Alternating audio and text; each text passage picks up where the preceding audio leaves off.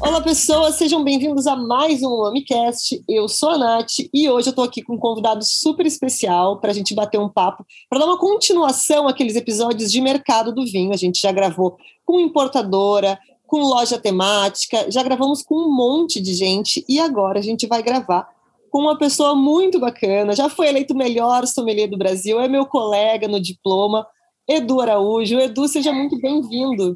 Valeu, Nath, obrigado por Mami. É um prazer finalmente estar aqui. Acompanho sempre o Mami é, Cast e todas as, as, entrevistas e postagens, bem legal. Muito obrigado. Imagina, Edu.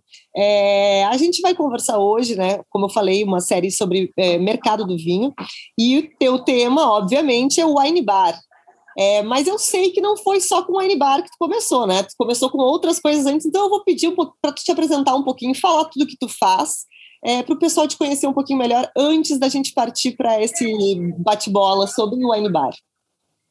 Maravilha. É, então, é, fiz muita coisa antes de, de Wine Bar e o Wine Bar sempre foi um sonho. Na verdade, eu, eu comecei como, como executivo de vendas, representante comercial. Executivo de nome bonito para dar para que a gente fica viajando o estado todo, batendo de porta em porta, vendendo vinho. E faz mais ou menos aí, vamos falar, 15, 17 anos aí que já estou no mercado de, de vinho. E, e, comecei muito com a parte de, de distribuição. Né? Então, comecei com venda, porta a porta, realmente, e depois abri uma distribuidora, é, trabalhando muito com venda para restaurante, que automaticamente ela se transformou numa, numa loja também, então ela era varejo atacado, e que existe em Florianópolis ainda, né? Eu sou de Florianópolis, acabei não falando isso. E, e desde então, eu, eu, quando eu fui, fui fazendo meu curso de sommelier na Califórnia, a Court of Master Sommelier, eu usei muito wine bar para estudar para as provas. E eu falei, cara, não existe isso, pelo menos eu não conhecia no Brasil nada parecido, isso foi em 2010. E, e daí eu comecei, cara, é muito legal eu poder estudar sem precisar comprar uma garrafa, poder conhecer vinhos do mundo todo sem né, gastar toda aquela grana de uma garrafa só, pegar uma tacinha, pegar uma prova.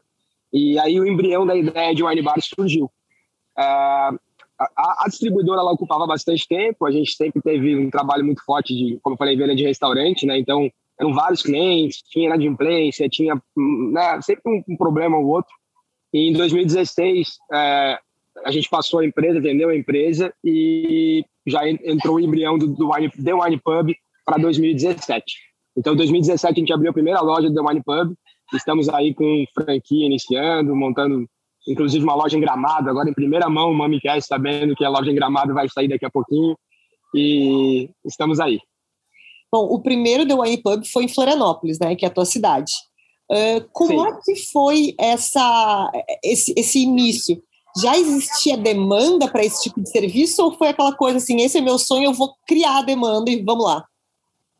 Legal, a pergunta é ótima porque eu acho que se eu tivesse voltado em 2010 da Califórnia e tocasse, pô, vamos fazer esse negócio acontecer, seria muito cedo. É, Florianópolis não é uma cidade grande, a gente tem uma, uma, uma cidade que ainda é muito, muito aquela coisa de. a provinciana no bom sentido da palavra também, mas que não, não, não é muito experimentada, assim, não, não tem muita coisa de fora que vem aqui e faça muito sucesso. Tem algumas coisas que são bastante difíceis de iniciar. Então, até hoje, inclusive, imagina em 2010, até hoje a gente tem alguma dificuldade de introdução de novos rótulos, de países diferentes. O mercado é muito aquela, aqueles, é, os, o bom e velho rótulo está se tomando em casa, ele quer tomar fora também. É, então, hoje eu acredito que já é um mercado um pouco mais maduro. É, nós temos realmente uma, é, não só com a, com a expansão do turismo na cidade, que cresceu muito nos últimos 5, 10 anos, então a gente tem pessoas com mais exigência na cidade. Isso fez com que todo um trade né, se movimentasse, é, tivesse mais sommeliers nos restaurantes, é, outros wine bars surgiram também. E eu acho que hoje sim a gente consegue ter, ter uma, uma coisa mais madura é, e, e, consegue tá, é, é, incorporar um pouco mais a nossa própria personalidade sem precisar só seguir mercado. Boa. E, bom, tu acabou de mencionar, né? Floripa é uma cidade super turística. Hoje, o turismo ele representa quanto do teu público no Wine Pub? Bom, é, com certeza, se eu, se eu parar para pensar nas, nas épocas de maior consumo, a gente vai falar de, realmente de inverno, né, onde o Brasil está muito ligado com a venda de vinho no inverno, ainda infelizmente. A gente tenta mudar um pouco isso.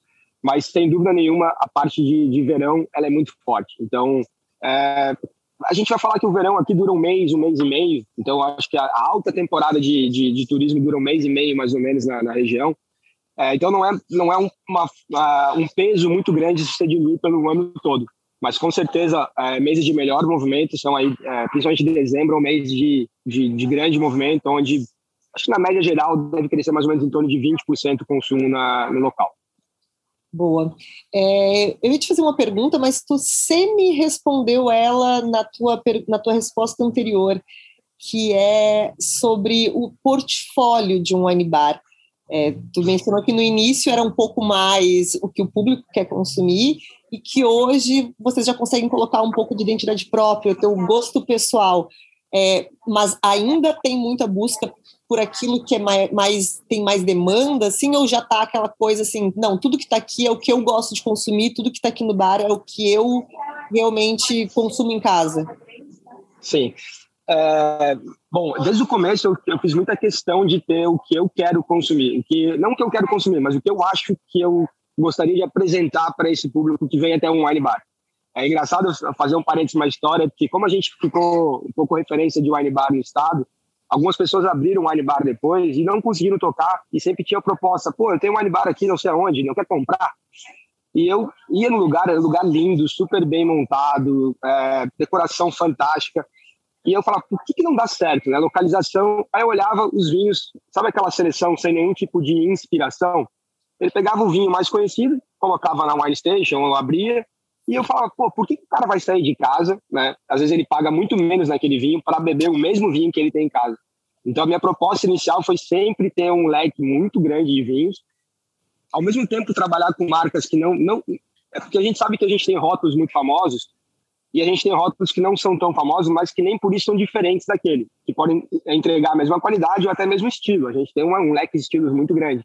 Então eu tentava fazer com que eu tivesse todos os estilos. Então a pessoa que procurava, procurava o, o, vinho X famoso de Portugal ou da Argentina, eu falava, cara, eu não tenho esse produtor, mas se você gosta desse estilo, eu posso te apresentar uma coisa nova, um produtor novo que tem a mesma pegada.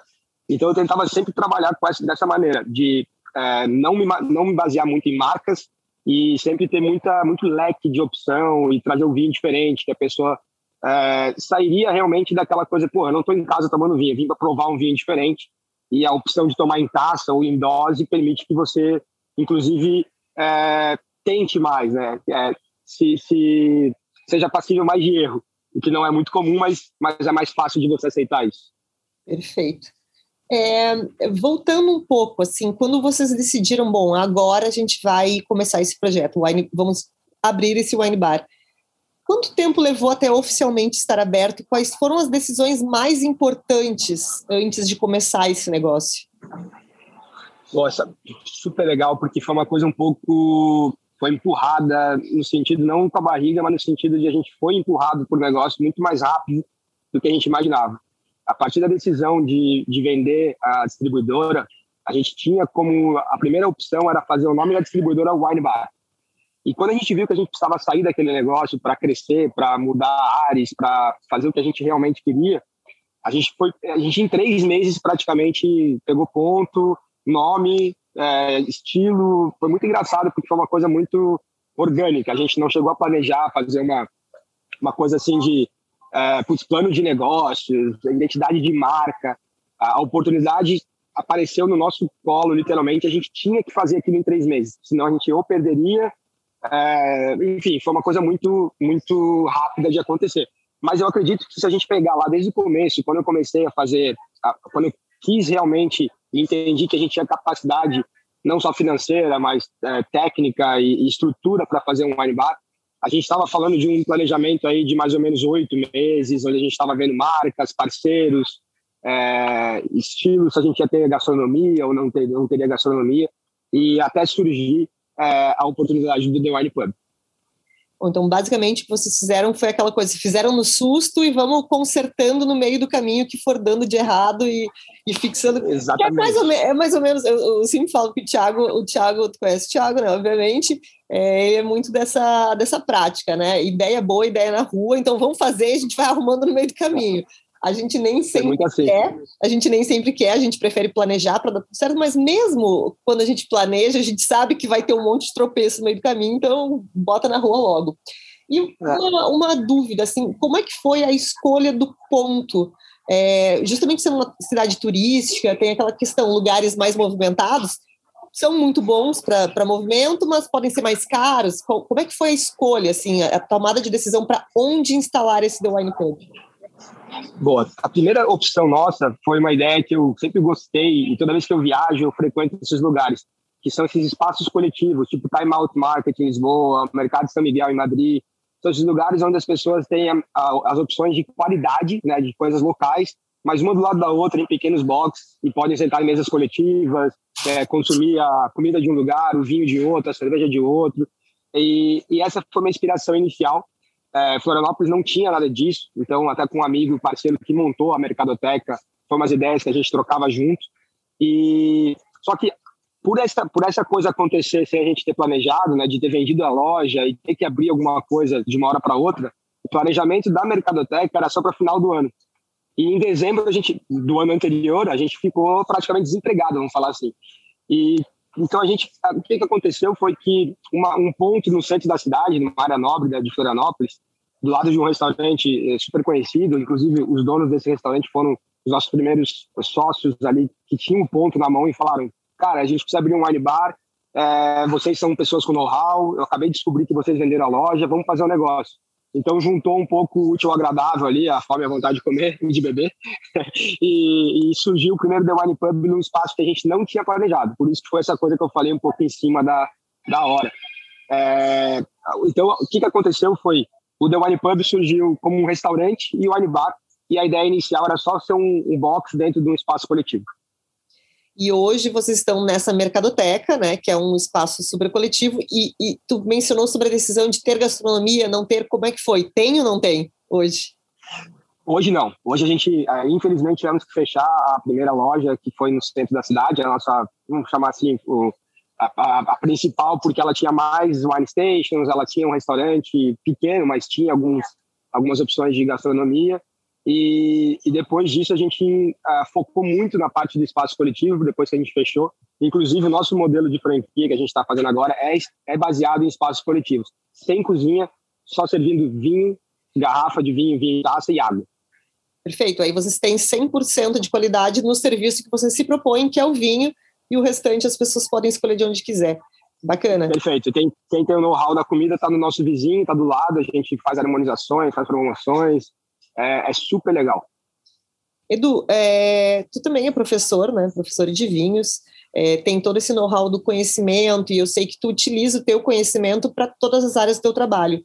Tu utiliza isso no pub também, é, montando flights temáticos ou tentando dar uma explicação é, mais aprofundada para os teus clientes? Tu, tu utiliza essa parte da educação também no pub? Sem dúvida. É, Hoje, quando a gente, tá, como a gente está montando outras lojas, a gente acaba, eu fico um pouco menos fixo em cada uma delas. Então, é, a primeira coisa é montar uma equipe boa. Então, hoje a gente tem né, profissionais que a gente tenta capacitar, manter capacitados, pessoas que sabem falar nossa língua, que sabem degustar os nossos vinhos. Mas com certeza é, existe essa coisa da educação, principalmente quando a gente fala em wine bar, né? Porque a pessoa tem, eu, eu trabalho com muitas variedades de uvas, de regiões, então essa parte didática ela acaba acontecendo naturalmente é, é muito importante, como um serviço de sommelier, a gente saber mensurar isso. Né? Porque muitas vezes a gente, a, a gente que sabe, às vezes, um pouco mais do que, a, do que, a, do, do que o, o, consumidor comum, a gente quer falar demais e a pessoa não quer saber tanta coisa. Então a gente acaba é, se passando naquela informação, em histórias, a pessoa só queria tomar um vinho, não quer saber se a Cabernet Sauvignon é X ou Y, se a região melhor é X ou Y. E isso é muito, é muito sensibilidade, né, de entender o cliente, o consumidor que está ali, muitos perguntam já no começo, mas eu acho que a parte educacional é, é, é muito legal, principalmente porque é, invariavelmente todo dia a gente recebe alguém com algum tipo de informação ou um preconceito, alguma informação que na verdade não é 100% certa e que acaba prejudicando até o próprio serviço. Então nessa parte eu acho que a educação é importante, saber falar, saber como comunicar, né, que essa pessoa pode ter uma, uma mudar um pouco aquele conceito. Boa. Prêmios, Edu, prêmios. Tu foi eleito recentemente melhor sommelier do Brasil. É, tu percebeu algum tipo de mudança no público, mais procura ou algo do tipo no The Wine Club depois que esse prêmio chegou? Olha, é, com certeza teve mais, um pouco mais de holofotes, né? A gente acabou, é, logicamente, fez a comunicação, alguns jornais locais comunicaram isso, os amigos que a gente tem. Então, com certeza teve teve uma mudança, sim. A gente, é, turistas, né? Muita gente de fora é, vinha, vem para o The Wine Pub hoje porque leram na, na, na da Mesa, né? Que foi a foi o veículo de comunicação que fez essa premiação. É, pô, aqui que é o The Wine Pub, então já teve, com certeza teve essa, esse, esse aumento de procura ou de conhecimento realmente, né, de, de outros, outros lugares, outras pessoas conhecendo o The Wine Pub. E, bom, a gente ainda está no meio de uma pandemia. É, eu não sei em Floripa como é que está agora, se vocês estão abertos ou fechados, porque São Paulo agora está reaberto, está uh, naquela fase de pouco público, enfim. É, mas a gente teve um período longo que tudo ficou 100% fechado. Como é que ficaram as atividades? Vocês fecharam completamente ou vocês criaram alguma forma de continuar movimentando The Wine Pub com vendas, enfim? Bom, foi um período muito difícil, está sendo ainda um período muito difícil, principalmente pelas incertezas, né? Quem no começo não falou que ah, daqui a duas semanas passa, ia ser duas semanas virou um mês, ah, não, mês que vem, março, vai, abril vai estar tá legal, e foi indo e foi indo. A gente, quando chegou hoje, a gente não sabe muito bem o que, vai acontecer ainda, mas depois de mais de um ano. Então, o começo foi, foi aquela coisa de você tentar, é, principalmente, a gente teve aquelas ajudas do Pronamp, da férias coletivas, é, aconteceu um pouco de tudo e, e, comprar menos vinho, né, menos estoque. A gente tem uma sorte, uma, uma vantagem, na verdade, que é ter um, um, um estoque muito pequeno, não ter uma carta fixa, onde a gente não precisa ter aquele vinho especificamente, a gente pode variar sempre, sempre os vinhos na carta.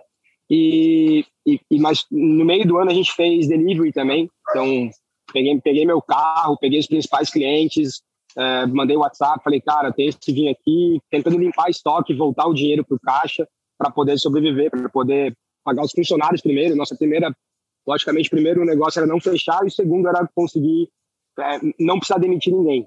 Era nosso primeiro, primeiro objetivo. E tirando a loja que a gente foi obrigado a fechar, até por questões contratuais de aluguel e tudo mais, a gente continua com a equipe 100%, não demitimos ninguém. E, mas muito por isso, a gente foi fazendo delivery, fazendo é, é venda por WhatsApp e foi se, se reinventando. Quando a gente tiver 100% de volta, uh, sem pandemia, todo mundo vacinado, essa, essa ação do delivery é uma coisa que tu pretende continuar? A gente, inclusive, começou já com o iFood agora, a gente pegou essa, essa opção também. É, eu acho que não é um negócio para ser foco nosso por um motivo, porque nós temos o Wine Bar ele tem uma margem diferente de venda de loja, de, né, de, de, de online e tudo mais. Então, com o nosso tipo de, de, de margem, a gente não fica competitivo, né? É uma coisa muito mais conveniência. Lógico que alguns rótulos a gente é a única loja, o único lugar que tem na cidade. Então, alguns rótulos foram uma coisa muito específica, a gente consegue atender mas acredito que não é um, um ponto que vai ser um, um, ponto forte no futuro, mas sim ajudou a sobreviver nesse período. Edu, uh, tu mencionou sobre é, o primeiro ponto do The Wine Pub tinha mais estações para servi serviço de vinho em taça, né? Uh, vocês ainda trabalham com vinho em taça. Como é que funciona a escolha? O que, que, te, o que, que te faz escolher o que vai para as máquinas e vai ser servido em taça, o que não vai? Uh, enfim, como é que funciona essa, essa tua decisão? Bom, é, no começo foi, foi um, a gente tinha uma, uma sequência, inclusive falou de flights, né? Eu tentava fazer flights com gastronomia, inclusive eu vi que o público, às vezes, a gente superestimou essa vontade do público. O conhecimento dele, do, da, da, maior parte das pessoas aqui era meio básico para saber o que era um flight, o que era degustações cegas, o que era lemonização. Então a gente começou a trazer uma coisa muito mais didática de ter, pelo, vamos falar assim, quando eu, quando eu tenho bastante opção, eu falo, pô, um Sauvignon Blanc do Loire, um Sauvignon Blanc do Chile, é, um Malbec de Cahors, um Malbec de Mendoza, e começar a ter essa coisa de comparativas, estilos de vinho, mas principalmente você conseguir refletir é, estruturas, acidez, gastronomia, como a gente está em espaços coletivos, eu sempre tenho que ter um, um, um vinho para comida tailandesa e um vinho para carne do, do, do, vizinho. Então a gente sempre tenta trabalhar com essa parte de, de opções variadas e respeitando né, coisas estruturais, vinhos mais leves aos vinhos mais encorpados, e sempre também trazendo opções de alguns vinhos mais ícones, né? Então pegar grandes Douro, grandes Mendoza, Borgonha, ter vinhos que as pessoas às vezes não pô, não vou gastar, sei lá, centenas de reais, até mil reais uma garrafa de vinho, mas pô, uma dosezinha eu vou provar. Então, sempre tem essas opções também. Então, nossa, nossa, nossa opção de vinho em taça hoje, ela, ela é geralmente em torno de 25 a 30 rótulos né, por dia, onde cerca de 12 deles são nas estações. Tá? Então, a gente, nesse, nesse momento, a gente consegue escolher alguns vinhos que não giram tanto, que são um pouco mais caros, mais diferentes. E a gente tem os vinhos abertos no dia a dia, no balde ali na, na, na, na, na champanheira, em que aí sim são vinhos mais de giro. A gente tem taças a partir de 10 reais a taça de 150 ml, né, várias vezes. Então, é, é, muito pela faixa de preço também, a gente consegue escolher aonde está cada um. E a saída é maior de garrafas ou de taças hoje? Se você pegar é, número de compra é taça, logicamente vai tudo volume garrafa, né? É, tem muita gente que prova bastante coisa, mas às vezes a pessoa prova 10 taças, ela provou 300 ml, a gente tem dosezinhas de 30 ml. E uma garrafa já supera isso. Então, se você pegar o volume total de venda, a gente vende mais em garrafa realmente. Boa. E, Edu, no, na prática, né, essa coisa de todo mundo que. Todo mundo não, né? Não vou generalizar, mas muita gente que a gente conhece que gosta de vinho tem sonho de ter um wine bar ou algum outro negócio que envolva vinhos. É, quais são. É que a gente sabe, a gente já conversou muitas vezes sobre isso, até quem está nos ouvindo sabe que a gente já teve um episódio sobre transição de carreira com a Gabi Frison, em que a gente fala, inclusive, fala mais da parte difícil, que é trabalhar com vinho, do que da parte boa. É, então, essa é a hora que a gente vai frustrar sonhos de pessoas, Edu. Conta aí é, quais são as, os problemas, as dificuldades do dia a dia de um negócio de vinhos.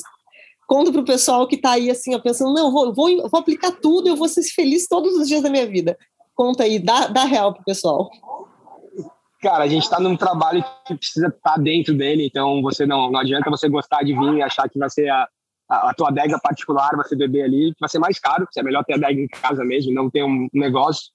É, a carga tributária de vinho é absurda, então a gente sempre tem problemas com isso, né? É, o Brasil tem um problema muito forte da, do, do, do, descaminho, a gente chama contrabando, mas na verdade é descaminho, então a gente compete muito com vinho trazido da fronteira, que é muito complicado, porque você trabalha tudo certinho e, e, e, o público te vê como um vilão e não um cara que traz de fora, né? Isso é, é, um, é um problema muito sério, a gente acaba é, tendo, sofrendo muito com isso, porque as pessoas entram no The Wine Pub, olham o preço e falam, ah, tá caro esse vinho, o cara traz na minha, na minha casa por, sei lá, 50% do preço. E, e principalmente você é, você tá no dia a dia mexer com o público, né? Você ter, às vezes, uma ideia muito legal, que você gosta de um tipo de vinho, você falar sobre ele, botar paixão naquele negócio, e no meio do entendimento o cara abre o Vivino, dá um scanner no rótulo e fala, ah, não, mas isso aqui é 3,5 no Vivino, eu não vou comprar. E você fala, putz, por que, que, eu, que, que eu tô, né, eu tô 10 minutos explicando, contando a história do produtor, falando como o vinho é bom e um simples vizinho de alguém que ele não conhece é, acabou com esse, com esse atendimento. Então, é, acho que principalmente é carregar caixa, é estar tá no dia a dia, é, lidar com fornecedora. Eu tenho 30 fornecedores de vinho aqui, então não é, não pego de uma importadora só, então é sempre tá sabendo o que está acontecendo de novo, é, tá antenado nas novidades. Tem muita coisa que não é só realmente a gente sentar e beber um vinho.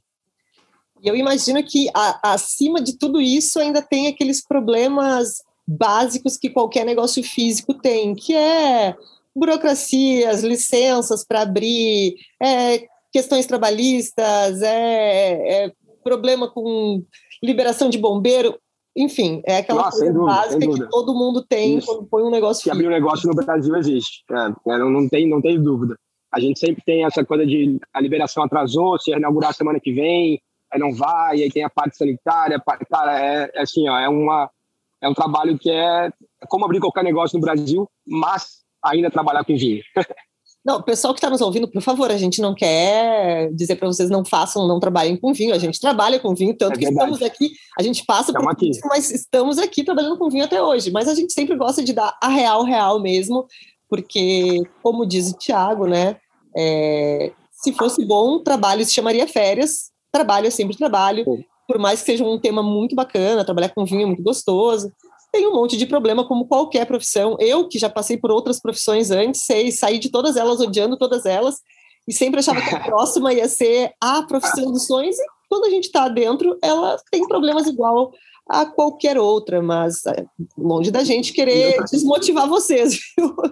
E outra coisa também, quando você está falando de bar, é que a gente está em espaços coletivos que tem horário tipo shopping, né? Até às 11 horas da noite, por exemplo. Mas no começo, a gente falava que fechava as duas, mas se o cliente não vai embora, você não vai mandar o cara embora. Você está abrindo um negócio, está torcendo para que alguém chegue ali, que fique ali e consuma. Então é até as três, quatro da manhã, no dia seguinte está lá nove, dez horas recebendo o fornecedor, fazendo contagem de estoque, carregando caixa para cima e para baixo. Ou seja, não tenha muito horário fixo, não. Vai trabalhar. Edu, antes da gente fechar, é, eu, não, quer dizer, na verdade tem mais algumas coisas antes da gente fechar. Mas eu tenho uma pergunta que eu, que eu acho bem legal e eu gosto de fazer para todo mundo que é dono de negócio, assim, principalmente no negócio bacana que deu certo, que está dando certo, que é o seguinte: se tu hoje fosse começar do zero um novo pub, com a experiência que tu teve no teu The Wine Pub, é, o que, que, tu faria diferente nesse processo? O que, que foi aquilo que tu disse, cara, se eu, se eu tivesse essa experiência, se eu tivesse esse conhecimento, eu não teria feito dessa forma, teria feito diferente? Eu teria, primeiro, eu teria concentrado todas as minhas, é, as, os recursos diretamente nesses espaços coletivos, não aberto é, um lugar com restaurante, com toda a parte perecível e tudo mais. Eu focaria no que eu sei fazer, que é vinho, que é vender vinho, e, e outra coisa também, eu, eu, eu tentaria, é, eu trabalharia de uma forma um pouco mais individualizada de cada região. A gente tinha uma carta hoje, sempre foi uma carta igual para todo lugar, e hoje a gente está tá vendo que tem que dar uma diferenciada em cada, cada, cada cidade que a gente está, em cada região. A gente tem públicos que são totalmente diferentes em maturidade de consumo, então eu mudaria muito isso e, logicamente, também já, já, já aprendia os fornecedores que a gente pode contar de parceria, tudo isso. Eu acho que isso mudava, mudaria bastante alguns, alguns processos nossos. Eu sei que hoje tu está falando comigo não direto de Floripa, está falando direto de Balneário Camboriú. É, essa, essa sede do Wine Pub, ela é nova? Ela é recente?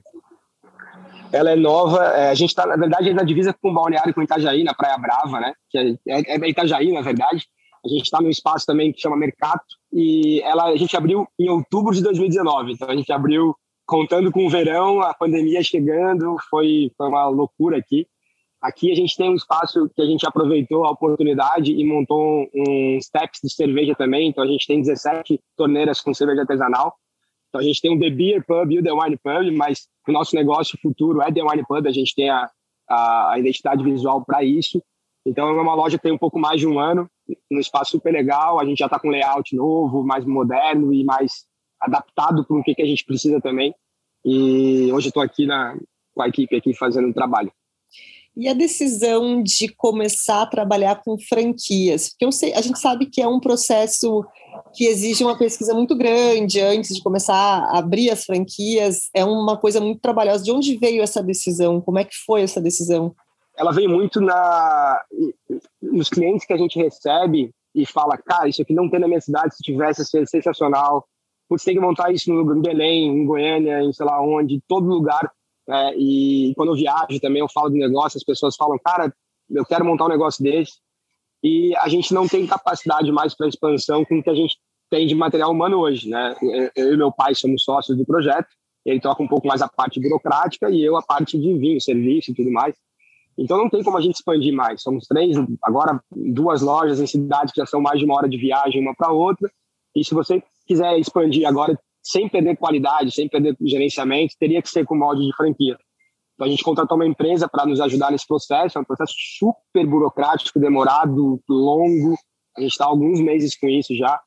E finalmente, acho que estamos finalizando os primeiros os documentos é, de franquia.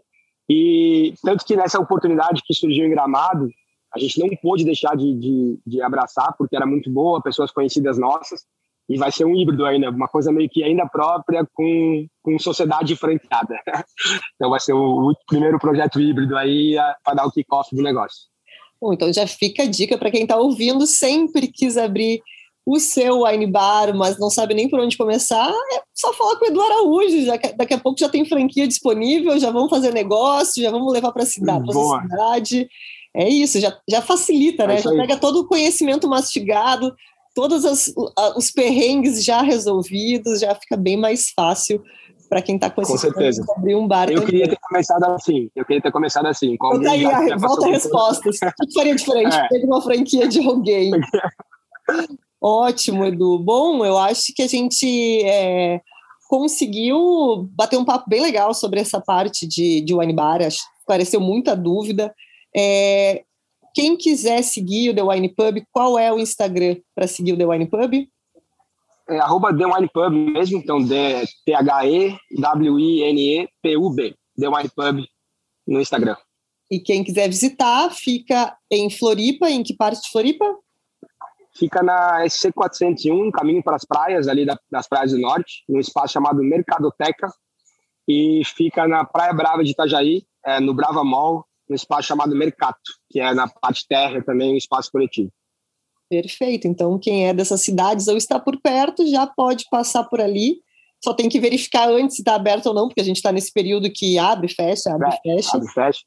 É, mas é isso, Edu. Adorei esse bate-papo. Eu acho que a gente ainda vai bater outros papos sobre assuntos de vinho também. Eu pensei, vou, vou trazer um assunto bem técnico com o Edu. Não, vou falar sobre, com ele sobre uma coisa que a gente ainda não falou, que é o wine bar. Mas uma hora a gente volta a falar aí de de pragas dos vinhedos, não, não, não, não quero pragas dos vinhedos. chega, chega. Chega. Bom, Edu, eu acho que é isso. Eu agradeço demais o teu tempo, a tua disposição para responder as minhas perguntas. É, se quiser deixar algum recado final para a galera, fica à vontade. Foi eu que agradeço o espaço, fantástico, sempre gente muito boa aqui nesse espaço, um prazer estar aqui. E falar para todo mundo provar vinho, ir para wine bar, né, fomentar o negócio local, degustar vinhos diferentes, abrir a cabeça e, e entrar de cabeça nesse mundo aí. Muito obrigado, Nath, Thiago, Mami. Até a próxima. É isso, pessoal. Nos vemos na próxima sexta-feira, ao meio-dia, no Spotify, SoundCloud, Apple Podcasts ou pelo site mamimeg.com.br. Um beijo e até a próxima.